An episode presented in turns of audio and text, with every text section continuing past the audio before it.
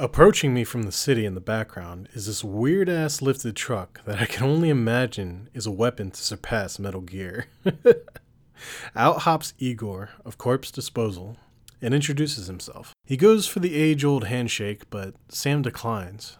He seems to not like physical contact, and Igor makes a comment about Sam having a phobia of sorts. So, with the time honored cliche of telling me he doesn't have time to explain why he is here and what task he needs Sam for, Igor motions me to hop on his truck. Once in the back, I'm greeted with the sight of a corpse, one that is seemingly tied down to the bed of the vehicle quite securely. This was a citizen of the city who committed suicide and is in need of being taken to an incinerator. The character's back and forth about the situation confuses me, and I'm not exactly sure what the urgency is or what going necro means, though I'm predicting that I'm indeed going to have these questions answered shortly. Igor does mention something about chiralium, which answers one of my first thoughts. Why is there no incinerator in the city? It's apparent that it is harmful and is released upon burning the body. Sam reluctantly agrees to join the expedition and accepts the contract.